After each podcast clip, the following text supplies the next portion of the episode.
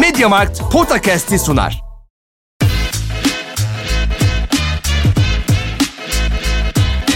Podcast. Kaan Kural ve Orkun Çolakoğlu'yla N B A gündemine haftalık bir bakış.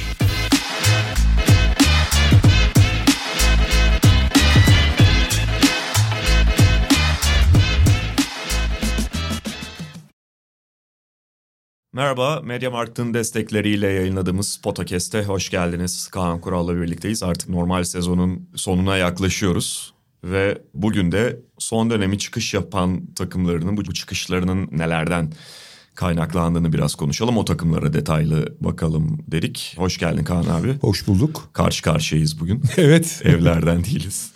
Stüdyoda daha kaliteli ses duyacak seyircilerimiz, dinleyicilerimiz. Muhtemelen. Şimdi şöyle, iki konferansta hani beş tane takım... Bu hafta takım... MediaMarkt yok mu ya? Özel bir şey... Özel bir durum, seni tehdit eden bir durum yok galiba bu hafta. Aman abi, aman. İyi var. Nefes aldın.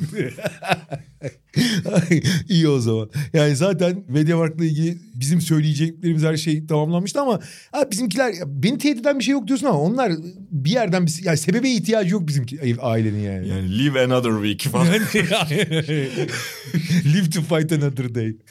Tamam. Peki beş tane takımı hani öne çıkarmış olacağız şimdi son dönemde çıkış gösteren olarak. Boston Celtics, Toronto Raptors Doğu Konferansı'ndan, Batı'dan da Dallas Mavericks, Denver Nuggets ve Minnesota Timberwolves. Onlar da zaten beş altı yedi diye sıralanıyor kendi konferanslarında. Son dönem demişken şöyle küçük bir şey belirtelim. Yani son işte bir hafta on gün falan değil. Hani biraz sezon, sezon ortasından itibaren ciddi şekilde ivmesi ve sezon gidişatı değişen takımlardan bahsediyoruz. Evet, yani bu takımların her biri için, ki tek tek hepsinin penceresinde ayrı konuşuruz, bir noktada işlerin çok daha kötü gittiğini, belli ölçüde ümitsizlik hatta hakim olduğunu konuşuyorduk. Yani nasıl o günden bugüne geldiler. Şimdi mesela istersen Boston Celtics'le, Doğu Konferansı'nda Boston Celtics'le başlayalım.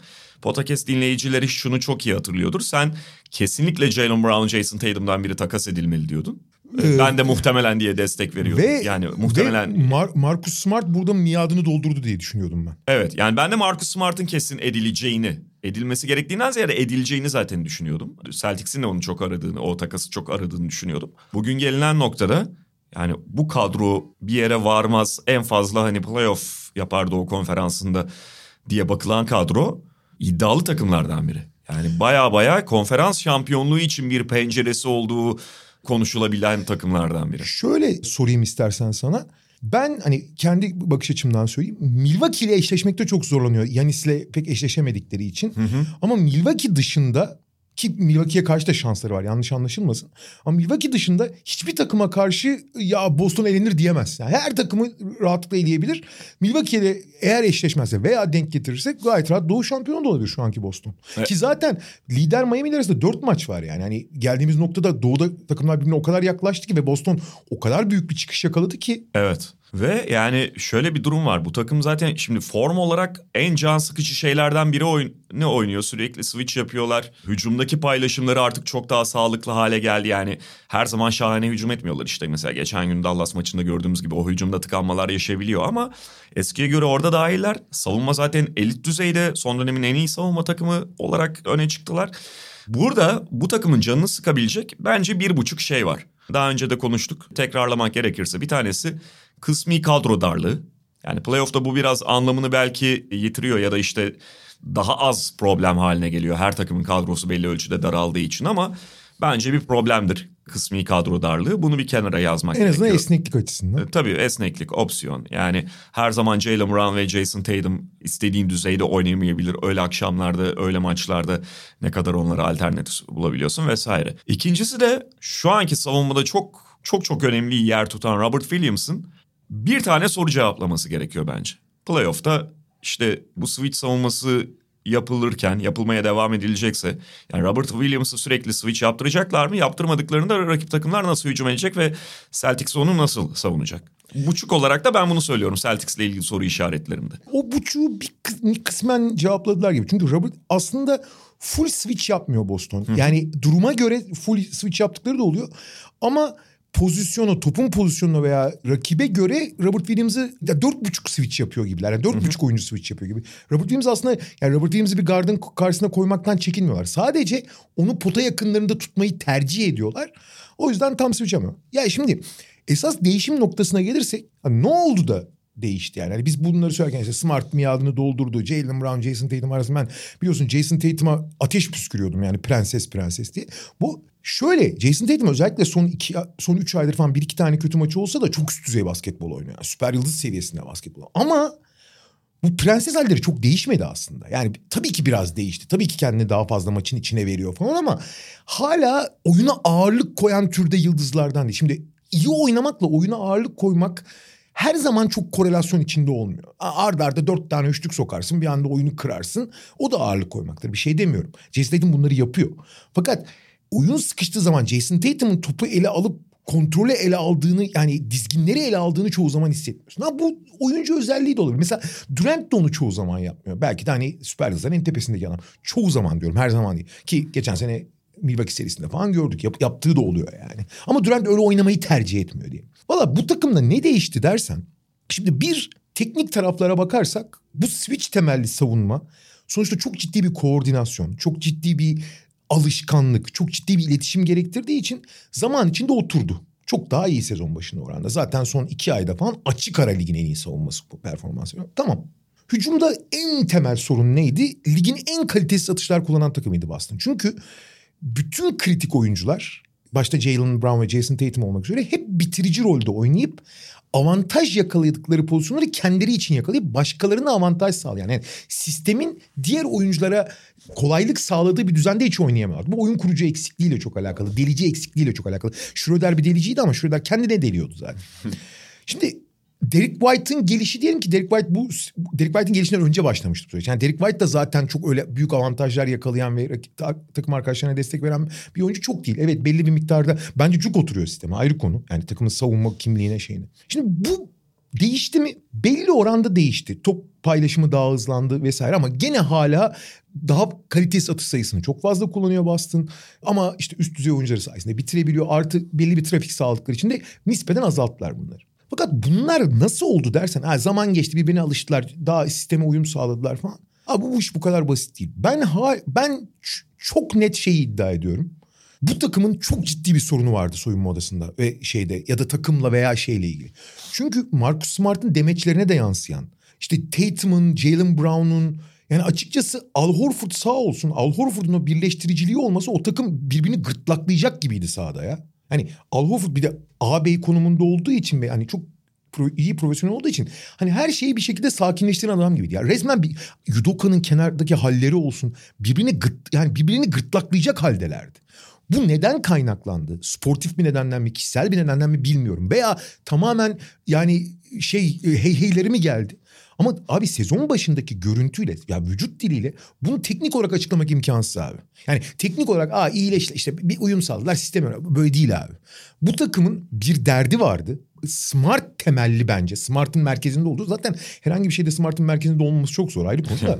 Hani bir şey vardı ve bunu aştılar ve sadece ve sadece basketbol tarafına döndükten sonra oldu bu. Senin söylediğin şeylere, bunun sebebini bilmiyorum. Hı. Belki sezon sonunda öğreniriz. Belki benim şeyimdir, ne derler, hüsnü kuruntumdur. Ama bu takımın teknik olarak çok fazla değiştiğini düşünmüyorum. Tamamen psikolojik faktörler çok değişmiş durumda burada. Bir de son olarak şeyi ekleyeyim de, senin söylediğin bir buçuk soruna ben bir sorun daha ekleyeceğim. Sorun mu değil mi, o ayrı bir tartışma konusu. Abi Boston'ın ilk şütörü yok. Daha doğrusu bir tane var, Grant Williams. Şimdi hepsi şütör ama hiçbiri elit değil. İşin ilginci, son dönemde Boston daha iyi şut atıyor. Tek elit şutör Grant Williams kötü atıyor. Son dönem derken son on, yani son beş altı maçlık süreçten bahsediyorum. Bu abi bir miktar takımı zorlayan, yani şutun girmediği günlerde çok bocaladığı, şutun girdiği günlerde rakipleri sürüklese ettiği ama bunun da dengesine, varyansının çok olduğu bir takım olmasına yol açıyor. Yani bunu bir problem diye mi nitelemek lazım? Belki de karakter diye mi nitelemek lazım bilmiyorum ama bunu da belirtmek lazım. Onu söyleyelim. Ben de şeye ekleyeceğim abi. Yani bu senin söylediklerinle paralel olarak bir şeyler değişti bu takımda, yani soyunma odasında falan bir yerde bir bir şey değişti. Yani şu anda tabii sadece teori geliştiriyoruz. İçerisinde olmadığımız için her şeyi de dışarı sızdırmıyorlar. Dolayısıyla bütünüyle olup bitene, yaşananlara hakim değiliz. Fakat bence malum her sporda bu belli ölçüde geçerli. Galibiyet birçok şeyin ilacı olabiliyor. Soyunma odasını birleştirebiliyor. Belli Ter, sorunların... Tersi de geçerli. Tabii ki yani mağlubiyet bir şeyleri kaşıyor daha su yüzüne çıkarıyorken galibiyette bir şeylerin örtülmesine, bir şeylerin rafa kaldırılmasına yol açabiliyor. Bunu sağlayabiliyor. Bu takım tam yılbaşı dönemlerinde iyi bir fikstür yakaladı. Hı hı. Yani o fikstürden de iyi faydalanıp ondan sonra üst üste gelen galibiyetlerle muhtemelen biraz kenetlendiler. İşte üzerine takas geldi, takım biraz daha şeyine oturdu. Jason Tatum'un her sene zaten diğer aylardan farklı oynadığı bir böyle iki aylık falan periyot vardı. O döneme girdik. Bunların hepsi yan yana geldi geldi geldi. Şu anda çok farklı bir Celtics izliyoruz ve mental olarak zaten çok çok başka bir seviyedeler. Galibiyetler muhtemelen ona yardımcı oldu. Yani keneten biz ya yapabiliriz, bu takımın dağılmasına gerek yok. Biz iyi takımız ya. Marcus Smart mesela, sorun haline gelen Marcus Smart da... Şimdi Marcus Smart'ın en büyük problemi nedir? Marcus Smart kendini bilmez. Yani e, şey... kendini yanlış bilir. Yani kendini yanlış bilir. Hani Russell Westbrook'un farklı bir modeli. Ben bunu da yaparım, bunu da yaparım. Ben şöyle yönlendirmeliyim. Şu pası da atarım, şu şuta da atarım. Şimdi bunu kötü, kötü verimle yaptığın zaman probleme dönüşüyor. Yani Jaylen Brown'la Jason Tatum da o zaman... ya birader sen ne yapıyorsun? Hangi yetenekle o şutu kendine hak görüyorsun diye düşünüyor olabilirler. Bunun soyunma odasında bu düşünce çeneye de vuruyor olabilir. Ama Marcus Smart son dönemde çok daha iyi oynuyor. Ve yani Marcus Smart'ı biliyorsak ki aşağı yukarı biliyoruz. Marcus Smart'ın her form e, yükselişi hocanın yaptığı bir değişikliğe falan bağlanamaz ya da kadrodaki bir şey. Marcus Smart'ın bir ayı diğerinden daha iyi olabilir. Bir maçı, bir çeyreği diğerinden çok daha iyi olabilir. Yani o dengesizliklere, o dalgalanmalara hazır olmak gerekiyor ve Marcus Smart çok daha iyi durumda şu anda. Bu da bir faktör oldu muhtemelen. Yani şu anda her şey çok daha iyi gidiyor. Burada bu dalgayı, bu rüzgarı yakaladıktan sonra da giderler artık. Buradan hani tekrar kötüye gitmelerini beklemiyorum ama biraz belki böyle açıklamak gerekiyor Celtics. Toronto'ya geçelim istersen. Evet, Toronto Raptors yani bilmem kaçıncı sene bizim mor artıyor. Evet, doğru. Yani bu sefer tam morartmak gibi değil ama hafif şeye, koyu maviye çaldık diyelim. Yani ben açıkçası tamam bu sene artık olmaz diyordum. Ben açıkçası şeydim. Ben hep şey diyordum. Pascal Siakam'ın nasıl döneceğine bağlı diye hep bir şerh düşüyordum. Çünkü Pascal Siakam omuz sakatlığıyla girmişti ya sezona. Omuz sakatlıkları belalı işlerdir. Yani oyuncunun dönüşünün ne kadar sağlıklı olacağı, ne kadar uzun süreceğini çok bilemeyeceğin için. Ama hani ben de ümitli falan değildim. Ben sadece hani çok acayip bir Pascal Siakam görürsek belki farklı bir şeyler olabilir falan dedim ama hiç ümitli olduğumu iddia etmeyeceğim. Yani. Yani burada tabii dış ve iç iki tane şey var. Onu söylemek gerekiyor. İki tane, tam iki tane değil de dış faktörler, iç faktörler, onu söyleyelim. Bir tanesi yani Atlanta'nın da, New York'un da, hatta yani Indiana, Washington falan bunları söyleyebiliriz. Fakat Brooklyn. Brooklyn. Bu seviyede olmasını beklemiyorduk. Yani ben bunların hepsinin Toronto'nun üstünde olmasını bekliyordum. Hepsi aşağısında kaldı şu anda. Dolayısıyla bu Toronto'yu yükselten bir durum. Scottie Barnes'ın böyle bir çaylak sezonu geçirmesini beklemiyordum. Onu hemen hemen kimse beklemiyordu. Pascal Siakam'ın da sezon ortası rol değişimi ve sonrasında gösterdiği performans yine benim ve herhalde birçok kişinin beklemediği bir durumdu. Yani şu anda sadece performanstaki yükseliş değil burada söz konusu olan. Oyuncu olarak da başka bir Pascal Siakam'ı izliyoruz. Aynen öyle. Çok daha işin ilginç yanı hani bir nevi şey gibi kullanıyorlar Pascal Siakam'ı. Nikola Jokic gibi. Şu açıdan söyleyeceğim. Tabii ki Jokic'le yeteneklerini kıyaslamak adına değil. Savunmada beş, hücumda bir numara oynuyor Pascal Siakam. Yani ondan başlatılan hücumlar üzerine oynar. Bu rakip savunmaları çok sürklese eden, çok terse yatıran bir durum. Fakat şöyle bir şey var. Şimdi Toronto'nun bu çıkışında şu şerhe düşmek lazım. Nick Nurse bence çok yanlış yaparak ana oyuncularının sonuna kadar zorluyor. Bu Tom Thibodeau'nun New York'ta yaptığı gibi. Yani kırk üç kırk dört dakikaları oynatıp duruyor. Ve anormal de baskılı, işte sürekli trap yapan, sürekli tuzak yapan, rakip top kaybını tetikleyip oradan hızlı hücum bulan, hücumda da sürekli hücum reboundu kovalayan bir sistem bu. Bu bugün günümüz basketbolu için aslında çok yapmayı tercih etmiyor. Hani çok az takım artık hücum rebounduna göre. Yani geri koşmayı çok daha önceliklendiriyorlar. Ama Nurse takımının açık sahadaki uzun kollarına ve reaksiyon zamanlamalarına güvendiği için geri koşarken eksik kalsa bile belli oranda savunabileceğini düşünüyor. Onun hücum reboundundan alacağı avantajın fazla olacağını düşünüyor ki geçerli bu. Bir araya bir şey söyleyeceğim, kusura bakma böldüm. Mike Brother İki gün önce şey yazmıştı, çok hoşuma gitti. Jürgen Klopp N B A'de koç olsaydı takımı Toronto Raptors gibi oynardı diye. Güzel benzetme bence. Aynen öyle. Ya e, savunmada da ya bu kadar trap yaparsan bir, oyuncuları yıldırırsın. Oyuncuları yıpratırsın. İki, abi modern hücumlar bu trapli savunma. Ha, bu trapli, yani son on yılda bu trapli savunmayı ana stratejisi olarak, bir kere kırk sekiz dakika kimse yapamıyor da, ana stratejisi olarak kullanan bir takım vardı. LeBron'lu Miami. Ama LeBron'lu Miami abi. LeBron Wade boş yan yana. Yani hani hmm. daha olağanüstü bir üçlü bulamazsın. İlginç yanı, Toronto savunma anlamında daha olağanüstü bir yapı kurmuş olabilir. Scottie Barnes, Pascal Siakam, işte Ojannobi, gerçi sezonun yarısını neredeyse oynamamış olsa tam buna uygun. Zaten ona uygun oyuncular seçiyorlar. Fakat bu da çok ciddi zaafları olabilecek. Nitekim abi Toronto'nun son kaybettiği on maça bakarsan acayip farklarla yeniliyor Toronto. Toronto yenildi mi şey yenilmiyor. Başa baş yenilmiyor yani. Hı hı. Ha, direkt otuz yiyorlar yani. Hani bir düştükleri zaman tam düşüyorlar. Şimdi bu normal sezondaki başarıyı biraz artıran bir faktör. Bunu bir koyalım. Ama bu söylediklerimiz, söylediğimiz şeyler Toronto'yu aynı zamanda diğer yirmi dokuz takımdan farklı kılan özellik. Daha hatta tekrar ediyorum.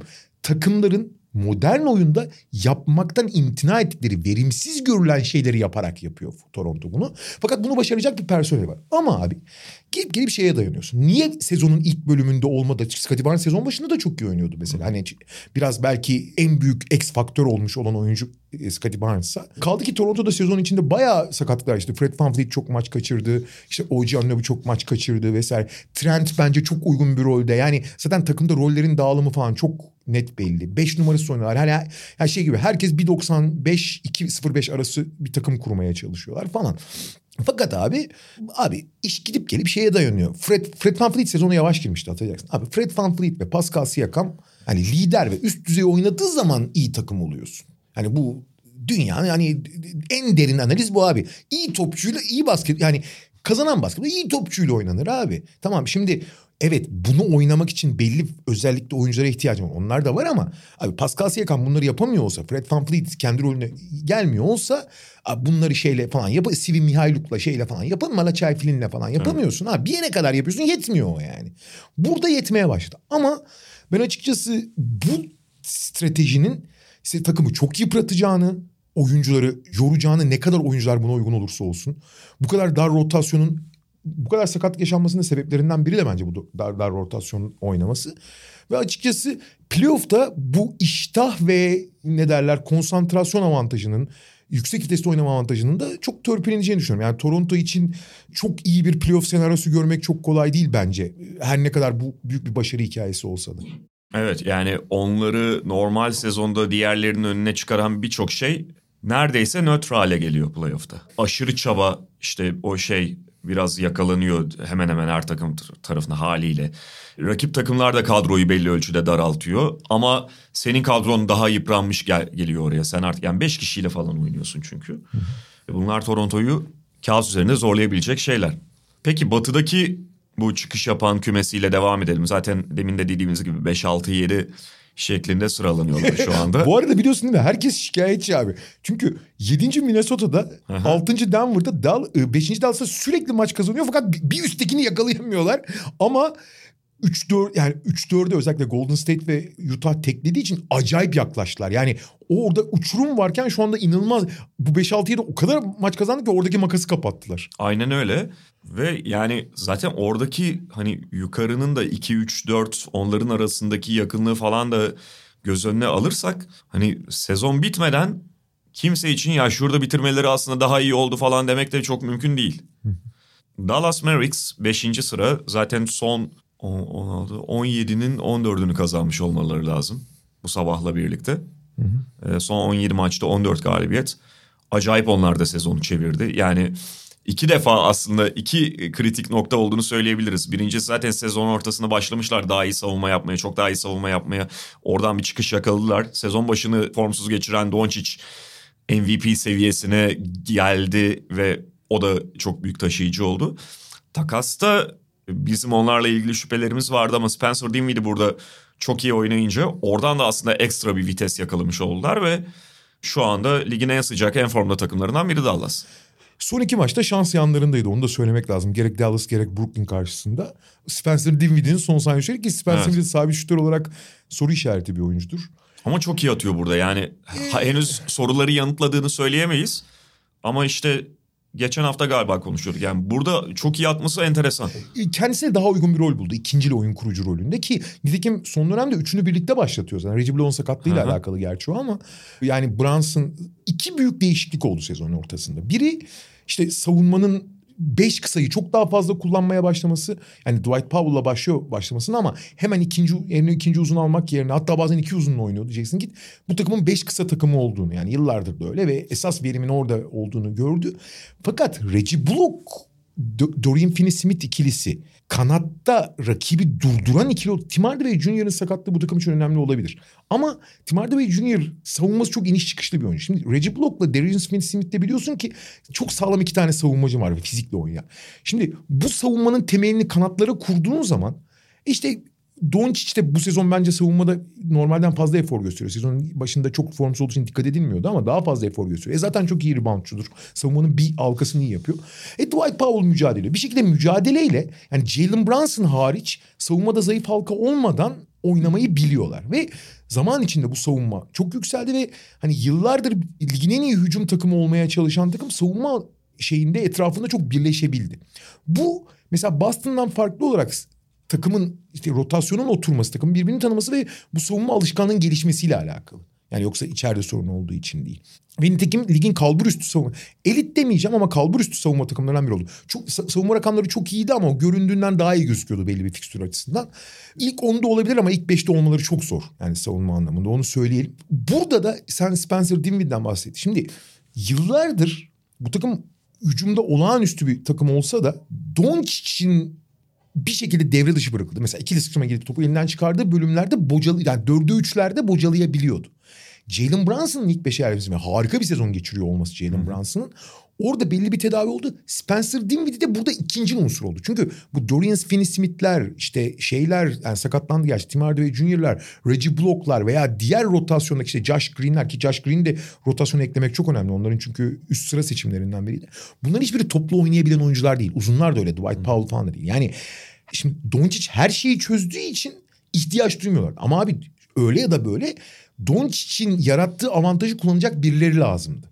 Ve Brunson'un oraya eklenmesi işte bunu çok geçerli kıldı. Ama yani bunların hepsi evet olumlu teknik falan. Ama gidip gelip şeye dayanıyorsun abi. Yani yılbaşından önceki Doncic ile yılbaşından sonraki Doncic aynı oyuncu mu abi? Yani. Değil. Kesinlikle. Yani o en önemli faktör belki bence de en öne çıkan. Bence de. E şimdi tabii Dinwiddie'den sonra yani sahada her dakika en azından iki tane ball handler bulundurabiliyor. Bu önemli. Oyunlarına da etki ediyor. Şut eskiden de buluyorlardı. Şimdi daha sağlıklı şutu bulabiliyorlar. Bu arada şeyi de söylemek lazım. Dorian Finney-Smith'in vasat bulamayan bir şütörden gerçekten iyi bir şütöre dönüşmüş olması da çok denklemi değiştirdi. Onu diyecektim. Yani bir de bu var. Bazen açıklaması çok basit olabiliyor ama bu takım sezon başında şut sokamıyordu. Hı hı. Yani Tim Hardaway Junior da beklenti altında kalıyordu. İşte Doncic'in zaten bireysel formsuzluğu, Porzingis her zaman aynı yüzdeyle şut atamıyordu. Şimdi, tam onu diyecektim. Porzingis iyi bir sezon geçiriyor olmasına rağmen belki de kariyerinin en kötü şut attığı sezonunu yaşıyordu. Evet ve Porzingis şöyle bir şey. Yani Porzingis'in oyununu biliyoruz. Porzingis o şutu atmaya bazen takıntılı oluyor. Yani boş şutun geldiğine falan bakmadan ben buradan atarım diye el üstü kalitesiz şut da atabiliyor. Şimdi geçen sene en iyi şut atan takımlardan biri, çok üçlük atan takım. Bu sezonun başında üçlük krizine girmişti. Sahayı açamıyordu yeterince. O da düzeldi. En azından belli ölçüde daha sağlıklı durumdalar. Yani ana faktörler, ana öne çıkanlar bunlar. Savunmadaki değişim falan bunlardan bahsettik ama bir de tabii personel biraz değişti. Şut performansı yukarıya gitti ve bu takım şu anda ligin en sıcak takımlarından biri. Ve playoff'a bu ivmeyle girmek de bayağı önemli bir şey. Bence de. Yani çok ters gelebilirler yukarıdaki hemen hemen her takım. Herkese ters geliyorlar zaten. Hep geliyorlar zaten. Gene de geleceklerdir. Denver Nuggets, onlar da Dallas'ın bir buçuk maç gerisinde sadece. Yani onlar için de tamam Jokic oynuyor, çok iyi oynuyor, çok iyi seviyede. Ama etrafında öyle bir kadro var ki bu takım Jokic'in varlığına rağmen herhangi bir tehdit olamaz diye düşündüğümüz noktalar vardı. Uzunca bir süre böyle düşünüldü ama Denver Nuggets'ın Jokic harici oyuncuları da sezonun başından bu yana çok ciddi gelişim gösterdiler. Bu önemli. Takımın iki yönlü oyunundaki yükseliş önemli ve şimdi tabii bir noktadan Jamal Murray, Michael Porter Junior haftalardır zaten bundan da bahsediyoruz. Dönebilir mi ve ne katabilirler? Bu takım belki de şu an gördüğümüzden daha fazla boyutlu bir takım olacak. Bir de işin bu tarafı var. onların değişimi de biraz şeye bağlı ya. Yani taşların yerine oturması ve yani Jamal Murray ve Michael Porter Junior gibi iki tane ana parça devre dışı kalınca onların yerini doldurmak ve oyunculara yeniden rol tanımlamak kolay olmuyor. Artı burada çok önemli bir işleri zorlaştıran faktör var, Aaron Gordon abi. Hı hı. Abi Aaron Gordon bir takımın dördüncü veya beşinci opsiyonuysa harika bir oyuncu. İkinci, birinci, ikinci opsiyon oldu mu ise rezalet. Nitekim Jamal Murray zaten sakattı ama Michael Porter Junior vardı sezon başında. Her ne kadar sakatlığın etkileriyle iyi oynuyor mu, o, oynayamıyor olsa da öyleydi. Onu da çektiğin zaman otomatikman Will Barton ikinci role geçti. İkinci skora ve Will Barton hiç fena iş çıkarmadı sezon başında, hakkını vermek. Fakat Aaron Gordon da ikinci, yani Will Barton'la birlikte ikinci opsiyon gibiydi. Bu hiçbir zaman ideal değil. Hı hı. Ve Jokic de en en en zirvesinde başlamamıştı. Şimdi öyle bir durum oluyordu ki burada yalnız. Özellikle işte mesela takımın top yönlendiriciler açısından baktığın zaman Jokic dışındaki yönlendiriciler biraz çok kendini oynayan oyuncular. Bones Highland öyle. Çaylak zaten. Yani onun da bir pişmesi gerekiyordu. E Montemoris zaten temelde bir skorer. E Austin Rivers'a pek güvenmezsin. Campazzo felaket bir sezon geçiriyor. Belki Campazzo'dan bir şey alabilirlerdi ama felaket sezon geçiriyor. E Austin Rivers da genelde kendisine. Bu yüzden Jokic'i olmadığı dakikalarda abi ben çok uzun süredir yani çok kalitesiz takım seyrettim, evet. Çok problem takım seyrettim. Ben abi Jokic'in olmadığı dakikalarda sezonun ilk iki ay için konuşuyorum. Denver kadar aciz bir takım daha görmedim abi. Şöyle arka arkaya sekiz hücum falan üç sayı çizgisine içeri giremiyordu top ya. Hı hı. Hani aciz derken kötü değil yani. Hiçbir şey üretemiyor. Yani, yani üretimsizliğin zirvesiydi yani. Nitekim burada biraz daha dakikaları değiştirerek. Biraz işte Bones Highland'ın şey olması, pişmesi, biraz işte Will Barton'ın, Montemoris'in rollerinin değişmesi, biraz buna uyum sağlamaları, biraz işte o beşlerle, bu arada yedek beş hala çok problemli, ayrı konu ama gerek dakikaların değişmesi, gerek rollerin belirlenmesiyle orası biraz dengelendi ve Jokic özellikle ilk bir aydan sonra, ilk bir ayda kötü oynamıyordu ama ondan sonra öyle bir zirveye çıktı ki abi ya yani herhalde işte Prime LeBron'dan beri, İşte Cleveland'daki ilk iki senesi için konuşabiliriz bunu. Çünkü Miami'de çok öyle yapmıyordu ama ya da belki de ilk Cleveland döneminin son şey oldu. Abi Doncic de yapıyor şimdi, hakkını yemeyelim ama böyle oyuncu olmaz abi. Yani bu kadar her şeyi yapar mı bir adam abi?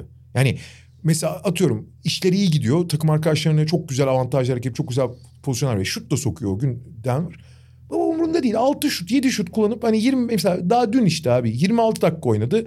Her şeyini yaptı. yirmi dokuzda yattı gerçi de çıktı. Ama on iki sayı falan atsa umurunda bile olmuyor abi. Fakat işte maç başa baş mı gidiyor? Sırtı dönük oynuyor. Penetre üzerinden oynuyor. Üçlük. Abi bu kadar her şeyi yapan oyuncu inanılmaz. Gerçekten çok çok acayip ya. Yani bir takımı tek başına nasıl her şeyde bu kadar yukarı çıkarırsın?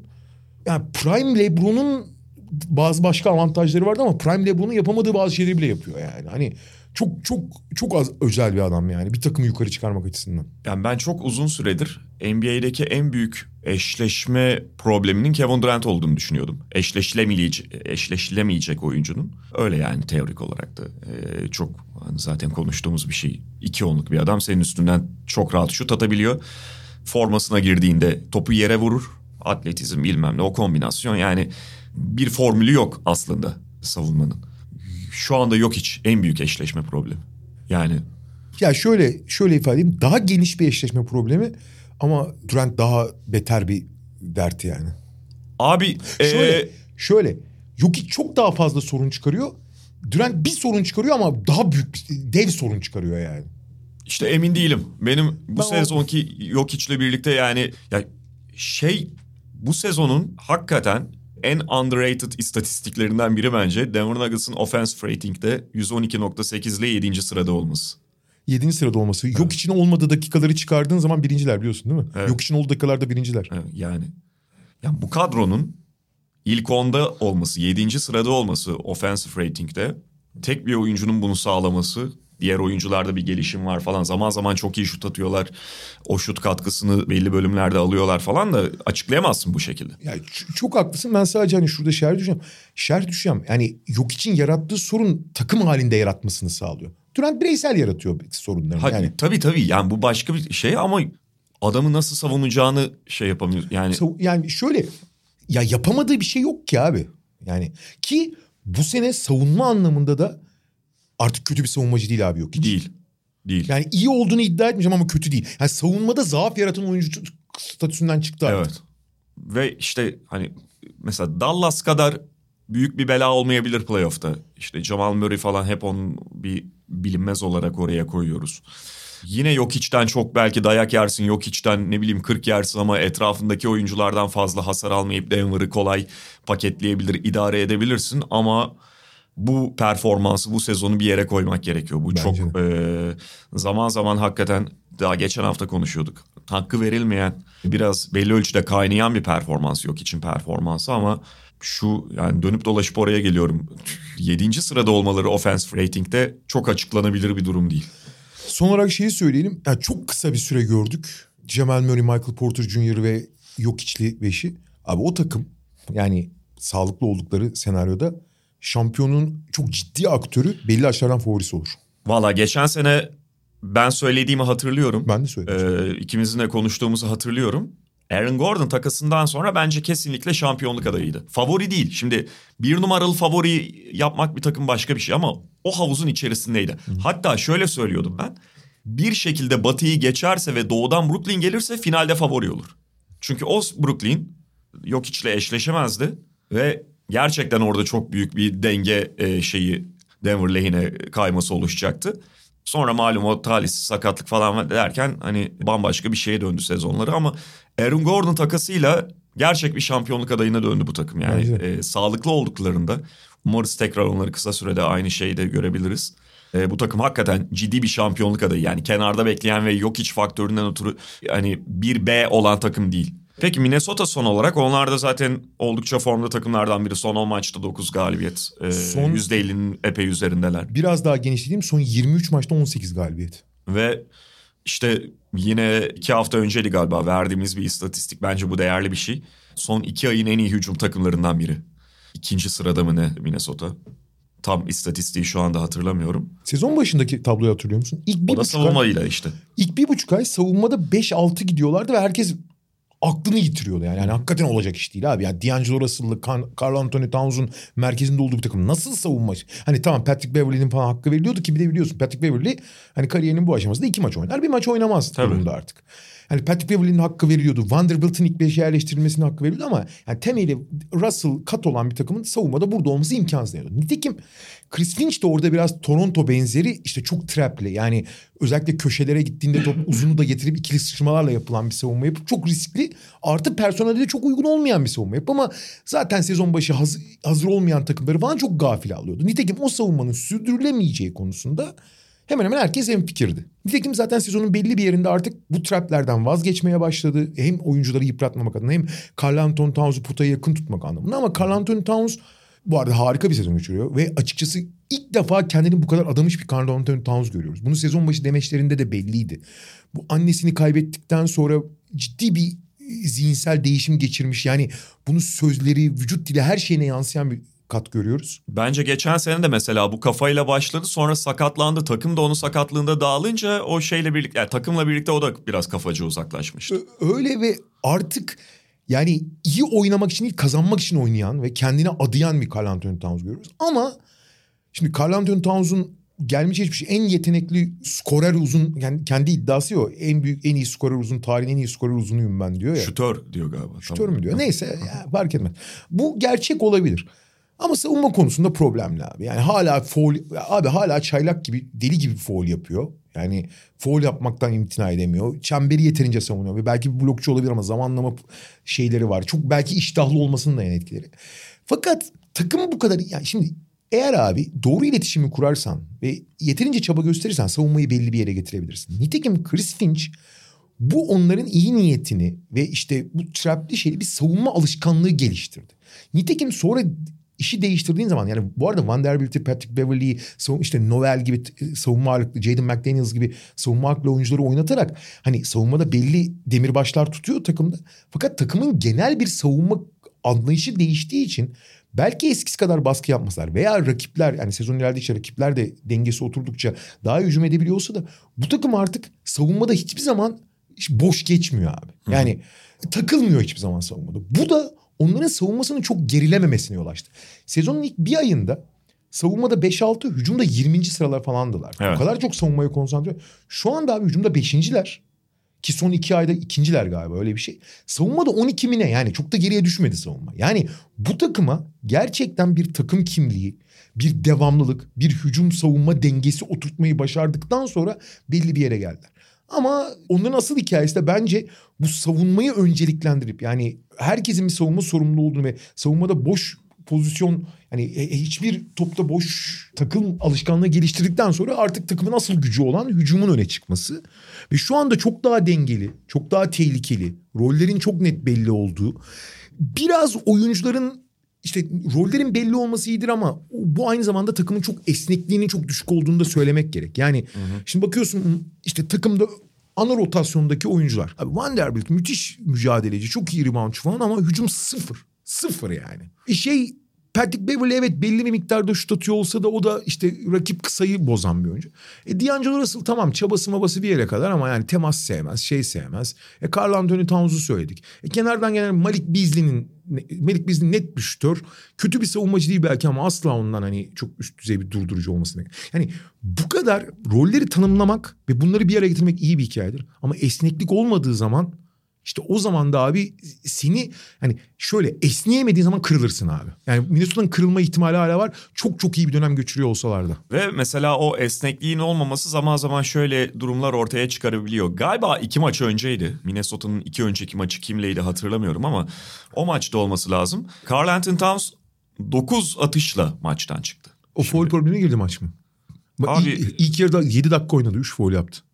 Şey maçı evet, Miami maçı. yirmi beş ha. dakika. Şimdi hı. dokuz şey. Ondan önce mesela bu tip maçları var. Yani hı. zaman zaman hani şöyle bir maç geçmişine bakıyorum. Bazı maçlarda şey örneği olarak biliyorum. Yani evet yirmi beş dakikada dokuz atış ama yine anormal bence. Bence de. Sonra altmış atıyor ama. Sonra altmış alıyor, atıyor. Yani San Antonio'yu yakalayınca. Bazen şimdi Karl-Anthony Towns bu takımın en önemli silahı. Buna şüphe yok. Fakat Karl-Anthony Towns bir guard değil. Jokic falan tipi oynayan bir oyuncu da değil.